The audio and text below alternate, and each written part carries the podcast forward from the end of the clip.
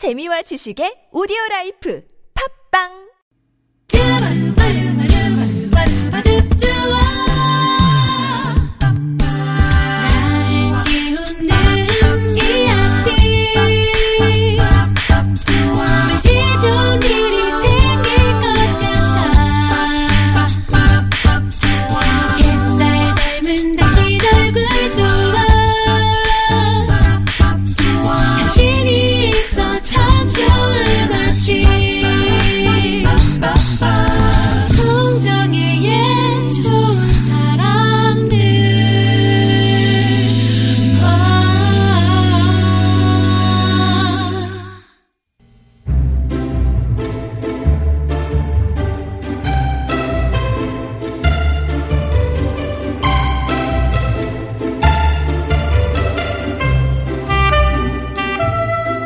하늘에 날리는 연은 순풍이 아니라 역풍에 가장 높게 난다고 합니다. 지금 눈앞에 놓인 힘든 일 때문에 좌절하고 계신가요? 어쩌면 이 시련이 나를 더 성장시켜줄 기회일지도 모릅니다. 2호선에 통하는 아침, 숭실사이버대학교 기독교 상담복지학과 이호선 교수님 모셨습니다. 안녕하세요. 안녕하세요. 반갑습니다. 매직 카펫 이호선입니다. 하늘을 아는군요. 바람을 타고 하늘 날아가 봅시다. 아, 네. 그 카페트 타면은 뭐 순풍이고 역풍이고 상관없겠네요. 네, 또 제가 타는 카펫은 넓습니다. 진짜 귀퉁이라도 자꾸 날아오르고 싶습니다. 이호선에 통하는 아침. 오늘도 청취자 여러분들이 고민 많이 보내주셨어요. 그 가운데 두 사연을 함께 할 텐데요. 먼저 메리 포핀스 님이 보내주신 사연입니다.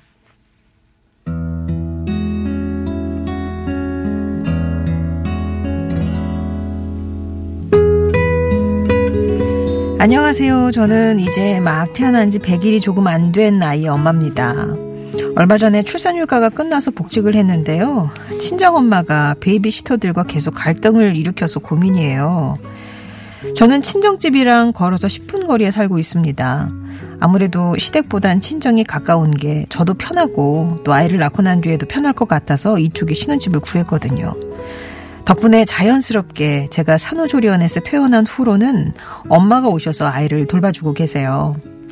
아무래도 외동딸의 첫 출산에 또 첫 손주다 보니까 특별하시겠죠. 제가 조금이라도 무리하는 모습은 두고 보질 못하시고요. 아이가 재채기라도 한번 하면 큰일이라도 나는 줄 아세요. 그런데 문제는 이런 엄마의 모습이 베이비시터들과 계속 갈등을 일으킨다는 겁니다. 엄마가 건강한 편은 아니세요. 제가 늦게 결혼한 편이라 연세가 좀 있으시거든요. 그 나이 때 어르신들이 그렇듯 무릎부터 허리까지 안 좋은 거 투성이고 체력적으로도 하루 종일 아이를 돌보기란 쉽지 않으십니다. 그래서 생각해낸 게 베이비시터였어요. 베이비시터에게 전적으로 아이를 맡기되 또 요즘 흉흉한 소식도 있으니까 엄마가 같이 계셨던 거죠. 그런데 엄마의 잔소리가 많이 심하신 편인가 봐요. 아이가 먹을 거, 입을 거부터 꼬치꼬치 트집을 잡는 건 물론이고 아이에게서 1분 1초도 눈을 못 떼게 하시더라고요. 이제 생후 4개월을 넘기면 뭐 뒤집기도 할 텐데 그러다 다치기라도 하면 어떡하냐고요. 결국 그 등살을 이기지 못한 베이비시터들이 매번 일을 관두겠다고 합니다. 그래서 벌써 3명째예요. 베이비시터에게 전적으로 맡기고 싶다가도 불안한 마음이 있어서 엄마를 곁에 두고 싶기도 하고. 아우 둘 중 어떤 선택을 해야 할지도. 또 전자의 경우라면 엄마한테 어떻게 무어라 말씀을 드려야 상처받지 않으실지도 걱정입니다라고. 자 첫 번째 사연. 친정 엄마의 등쌀을 이기지 못해서 그만두는 베이비시터를 보면서 어떻게 해야 될지 모르겠다는 메리비 메리비? 메리 포핀스님의 사연이었습니다. 어, 저는 우리 사연을 들으면서 제가 이제 여러 가지 생각이 머릿속에 막 상상이 막 되더라고요. 네. 장면이 어떨까? 어, 어. 이모님은 어떤 장면에서 어, 우리 할머니께서 감독관 역할을 하셨을까? 뭐 이런 이제 약간 영화에 나오는 듯한 그 장면이 조금 상상이 됐는데 그럼에도 불구하고 제가 전체적으로 이 사연을 들으면서 제가 그 마음에 왔던 건 뭐냐면 그, 그 아이 할머니시죠? 그 사연을 주신 분의 어머니. 네, 외할머니. 사랑이 많으세요. 그게 애가 너무 귀하고 어떻게 해야 될지 모르겠고 그리고 이런 부분에 대해서 혹시 애가 조금이라도 흠이나 결이 갈까봐 음. 굉장히 신경을 많이 쓰시는 거라 어쩌면 이 아이는 참 복이 아닐까. 하- 엄마의 사랑받고 할머니의 사랑받고 또 이제 베이비시터로 오시는 이모님들의 흔히 이제 부르잖아요. 육아 도우미의 도움도 함께 받으면서 아이는 사랑을 많이 받는 아이겠구나 이런 생각이 들었는데 그 와중에 보니까 어, 우리 어머니께서 어, 좀 예민하신 분 같아요. 우리 할머니가 좀 예민하셔가지고 혹시 이 베이비시터가 우리 아이를 어떻게 하는 건 아닌가 싶은 생각에 또 잘 하고 있겠지만 약간 엄격하고 혹독한 감독관이 아닌가 이런 생각이 들어서 제가 들었던 첫 번째 생각 중에 하나는 뭐냐면 어, 아이는 할머니가 돌보고 이 이 할머니를 돌볼 분을 한 분을 이제 모시는 게 어떨까. 아. 이제 이제 돌본다기보다도 함께 할 분. 네. 이렇게 한번 생각을 좀 해보긴 했어요. 아. 왜냐하면 워낙에 꼼꼼하신 분이고 전적으로 아이에 대해서 그야말로 1분 1초도 눈을 못 떼시는 분이기 때문에 어. 이 부분이 아이에 대한 감독과 더불어서 베이비시터에 대한 감독까지 해야 되기 때문에 굉장히 힘드실 거예요. 우리가 볼 땐 아우 우리 어머니 왜 이렇게 베이비 시터하고 그냥 다투실까 혹은 예. 이렇게 힘들게 하실까 생각이 들 수도 있겠지만 기본적으로 어머님이 가지고 있어야 될 그 신경 레이더망의 범위가 너무 넓어요. 아. 그리고 이걸 또 24시간 보통 어 직장에 나간 딸이 돌아올 때까지 해야 되기 때문에 굉장히 힘든 상황일 겁니다. 음. 그래서 어머니 입장에서는 베이비시터랑 싸운다기보다 이런 민감성이 많이 증가해서 사실상 예민한 상태다 이렇게 보셔야 될 음, 것 같아요. 그래서 이 상황을 좋은 면도 있지만 좀 안타깝게 볼 부분도 있다 이런 생각이 들어서 어머님도 어머님의 삶이 없겠다. 이런 생각이 들고 또 실제 베이비시터는 베이비시터대로 힘들겠다. 그런데 이렇게 육아가 일관성 없이 계속 사람이 바뀌게 되면 아이가 가지고 있는 이런 그 돌봄의 영역 자체가 불안전하게 되기 때문에 아이에게도 사실 이게 좋은 영향을 미치진 않고요. 네. 지금 4개월 좀 넘었는데 베이비시터가 3명이 바뀌었다? 쉽지 않죠. 그러면 이 베이비시터들께도 단톡방이 있습니다. 아, 소문이 날 수도 커뮤니티가 있어요. 예. 있어서. 그래서 우리가 생각하는 어 그냥 사람을 쓴다가 아니라 음. 이분들의 생명을 돌보는 정원사 같은 분들을 하시는 분들이기 때문에 이분들하고의 관계도 또 굉장히 중요해요. 음. 또 장기적으로 이분이 아이들을 또 돌봐주실 가능성이 굉장히 높기 때문에 자 그럼 이제 어떻게 해야 될 것이냐? 음. 제가 볼 때는 일단 할머니께서는 불안이 높으신 거지 사랑이 없는 건 아니거든요. 네. 이렇게 불안이 높은 분들에게는 두 가지 과정이 필요한데요. 하나는 뭐냐면 설명하는 과정. 음. 두 번째로는 이 설명을 토대로 경험해 가는 과정. 음. 이게 별 문제가 없습니다. 안전합니다라는 경험을 해야 되는데 이제 가장 핵심적인 부분은 뭐냐면 직장에 지금 나가고 있고 오늘 사연을 주신 메리 포핀스 아기 엄마가 친정 엄마에게 미션을 주셨어요. 감독관이라고 하는 일종의 완장이자 감투라고 생각할 수도 있지만 굉장히 치밀하게 뭔가를 살펴야 되는 감독관을 주셨기 때문에 이 어머니 입장에서는 내가 내 딸에게도 면이 서고 내 손주를 지키는 굉장히 중요한 과정 중에 하나로 약간 엄격한 잣대를 대야 된다고 생각을 하신 건데 사실 이게 조금 지나치거나 혹은 처음 하는 역할이라서 그 정도나 수준을 가늠하기가 어려우셨던 것 같아요. 그래서 이런 경우에는 말씀을 드려야 될 것 같습니다. 제일 먼저는 뭐냐면 어, 엄마 왜 엄마 이렇게 해가지고 또 이모 나갔잖아 이러면 엄마 나는 기껏 24시간 온 힘과 정성을 다해서 했는데 네. 이게 또 나중에 와가지고 나한테 어? 딴소리하고 섭섭한 소리 굉장히 마음이 서운하시죠. 서운하시죠. 그래서 이럴 때는 설명을 해 주셔야 돼요. 엄마, 어, 양육자가 계속 바뀌는 건 적절치 않고요. 음. 제가 볼 때는 순서를 조금 정할 필요가 있는 것 같은 게 엄마가 못 살 것 같아. 엄마가 얼마나 피곤하실까 제가 그 생각은 미처 못 했는데 일단은 엄마 가까운 곳에 또 계시니까 자주 오시는 거잖아요. 엄마는 엄마 스케줄이 지금 전혀 없어요. 24시간 전적으로 아이와 그 아이를 돌보는 베이비시터 그 갈- 관리 감독하느라고 월급도 못 받는 이 일을 내가 왜 하나 싶으실 거예요. 그래서 어 이 날짜를 조금 정해 주시고요. 뭐 월수금 아니면 화목 이런 식으로 정해진 날짜에만 간혹 어쩌다가 잠깐 와 주시는 거. 왜 네. 우리가 왜 매번 감시하는 것보다 언제 주인이 올지 모른다. 언제 감독관이 올지 모른다. 이런 것 때문에 사람들은 더 긴장하게 돼 있거든요. 그래서 계속 오지 마시고요. 가끔 오셔서 그냥 격려해 주시고 칭찬해 주시는 방식으로 하면 훨씬 더 효율적이라고 하더라고요. 라고 하는 이런 제안을 하나 드리고 거기에 따른 설명을 하나 드려야 되겠죠. 어, 앞으로 이제 우리 딸이 성장하는 과정에 계속 이모님 도움, 곧 베이비시터의 도움을 받아야 되는데 일관성 있게 믿을 만한 분 한 분이 계시는 게 중요한데 어쩌면 그분이 어떤 분일지 몰라도 이렇게 계속 바뀌게 되면 아이에게도 좋지 않다고 하더라. 그래서 엄마가 좀 답답하신 면이 있더라도 이분들은 우리가 돈 주고 쓰는 사람이 아니라 같이 살아가는 사람들이다. 우리 아이에 대한 생명 정원을 가꿔주시는 분이기 때문에 이 부분에 대해서는 아랫사람 부리듯이 하시면 안 된다는 음, 걸 알려드려야 돼요. 왜냐하면 어머니는 감독관으로 미션을 받으셨기 때문에 감독관으로서 역할을 하고 계신 건데 음. 역할의 컨텐츠, 역할의 내용이 다르다는 것을 설명을 해드리면 제가 볼 땐 충분히 음. 사랑이 많은 분이시기 때문에 때로는 내가 참지 못할 부분도 딸의 조언을 듣고 또 손주를 보면서 이 부분에 대해서 어느 정도는 견딜 수 있는 기본적인 인내 또그 강도가 있을 거라고 저는 생각을 하거든요. 그래서 첫 번째로는 설명하는 것, 두 번째로는 이 부분을 통해서 아 이렇게 칭찬의 방법과 가끔 방문하는 방식이 훨씬 더 효율적이라는 경험을 하게 된다면 어머니도 크게 기분 나쁘지 않으시고 개인의 일상은 유지하시면서 동시에 양육자 곧 그 베이비시터하고도 잘 지내고 당연히 거기에 따라서 손녀에 대한 사랑도 유지하면서 손녀도 안전하게 지킬 수 있는 이런 역할을 하실 수 있지 않을까 싶어요.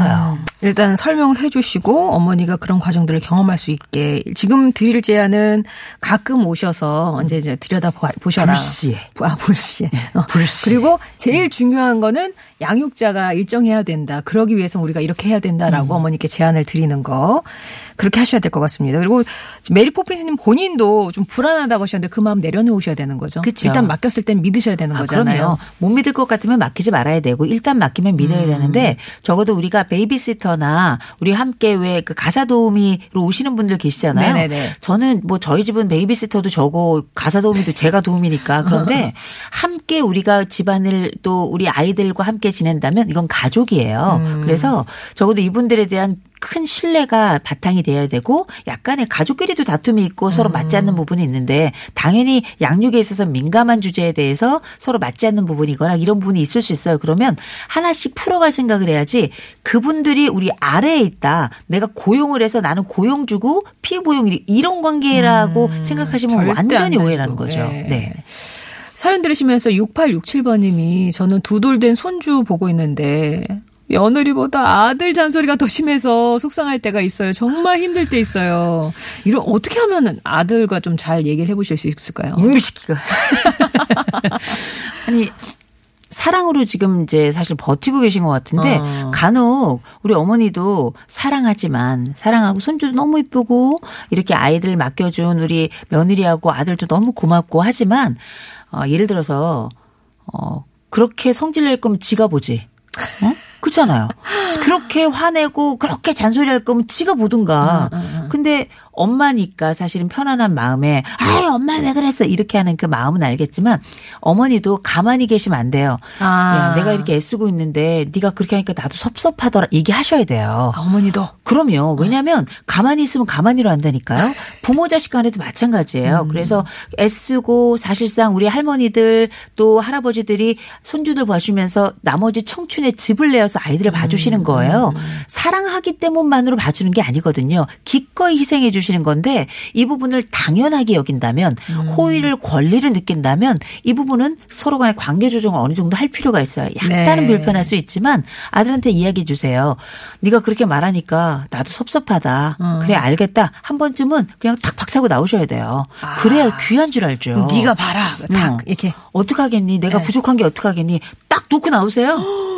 놓고 나오세요. 제일 무서워, 제일 무서워. 그 다음에 떨리시죠? 저한테 꼭 네. 전화하세요. 예. 사실은 그게 너무 무서워서 며느리들은 한 말도 못해요. 근데 아들이라서 조금 더 편하게 말씀하셨던 것 음. 어, 같은데. 그래도 그 잔소리가 너무 심할 땐 꼭 얘기하셔야 돼요. 네. 아, 얼마나 응, 힘드시겠어요. 예. 그냥 꼭 참지 마시고요. 네가 그런 얘기하니까 내가 난 최선을 다하고 있는데 음. 이런 얘기를 들으니까 좀 섭섭하다라고 얘기를 하시고 때론 좀 강수도 한 번씩 예.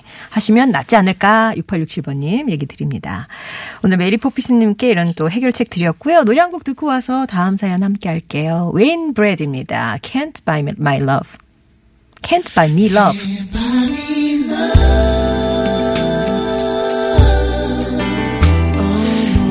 화요일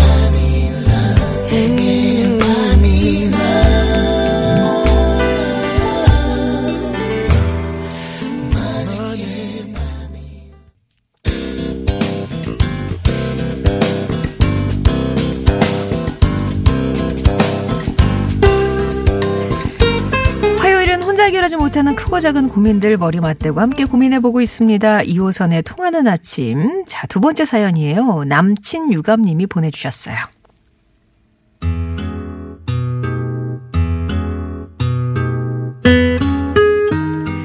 안녕하세요. 저는 7년차 연애 중인 20대 후반의 여자입니다. 남자친구와는 그동안 결혼을 염두하면서 연애를 했는데요. 요즘 부쩍 내가 알던 사람이 맞나 싶을 때가 많아요. 사실 좀 더 솔직하게 말씀드리면 얼마 전부터 이 사람과 결혼을 해도 괜찮을지 진지하게 고민하고 있습니다. 요즘 혐오 표현이라는 말 뉴스에서 자주 나오잖아요. 뭐 마음충이니 한남이니 김치년이 저는 기본적으로 혐오 표현은 뭐가 됐든 지양하자는 주의예요. 어른부터 아이까지 무분별하게 이런 표현을 사용하는 건 잘못이라고 생각하거든요. 그런데 언제부턴가 남자친구가 아무렇지도 않게 이런 표현들을 사용하더라고요. 처음에는 그러지 마라. 그런 표현이 타인에게 불쾌함을 줄 수도 있다는 거 모르냐. 나는 네가 그런 말 쓰지 않았으면 좋겠다. 타일러도 모르쇠로 일관하는 게 아, 조만간 이 친구랑 크게 한번 싸우겠구나 싶었죠. 아니나 다를까.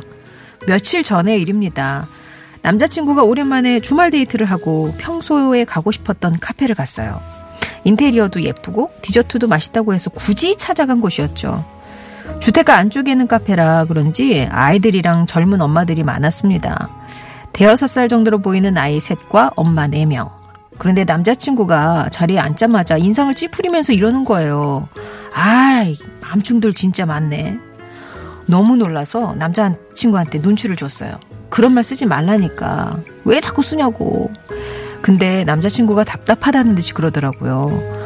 아, 친구들끼리 만나면 이런 말 자주 써. 이게 나쁜 말도 아니고. 뉴스에서도 나오잖아. 인터넷 신문 잡지 여기저기 다 오는데 왜 나만 쓰면 안 돼? 오히려 호선이 네가 더 예민한 것 같아.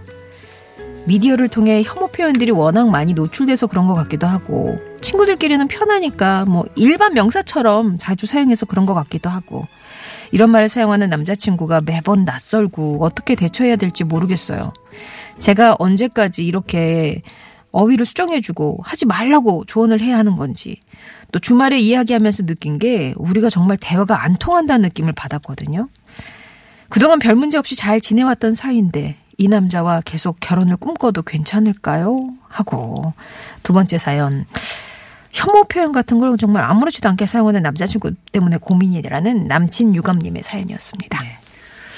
어, 먼저 이 남자하고 계속 결혼을 꿈꿔도 괜찮을까요? 에 대한 제 나름의 그냥 답을 아, 드린다면 답을 용감하게 주시겠어요? 예. 아, 네. 네. 네. 왜냐하면 우리가 이제 이 언어는 존재의 집이라고 뭐 하이데거도 이렇게 얘기했습니다만 사실 이 사람이 어떤 언어를 쓰느냐를 보면 이 사람이 어떤 사람인지를 알 수 있다라는 표현이긴 해요.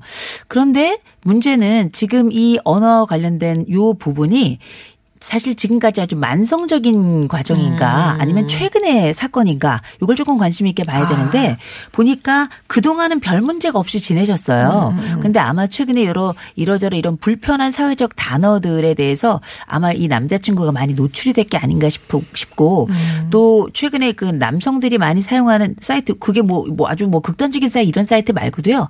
남성들이 이제 많이 이제 대화를 오가는 장소가 아무래도. 조금 음. 뭐 거친 말들이 오갈 수도 있고 그런데 가끔 우리가 필터링이 되지 않는 경우가 있어요. 그렇다 보니까 걸러지지 않은 단어들을 자주 들으면 그게 마치 자연스러운 단어인 것처럼 느껴져서 사실 잘 몰라서 그런 거거든요.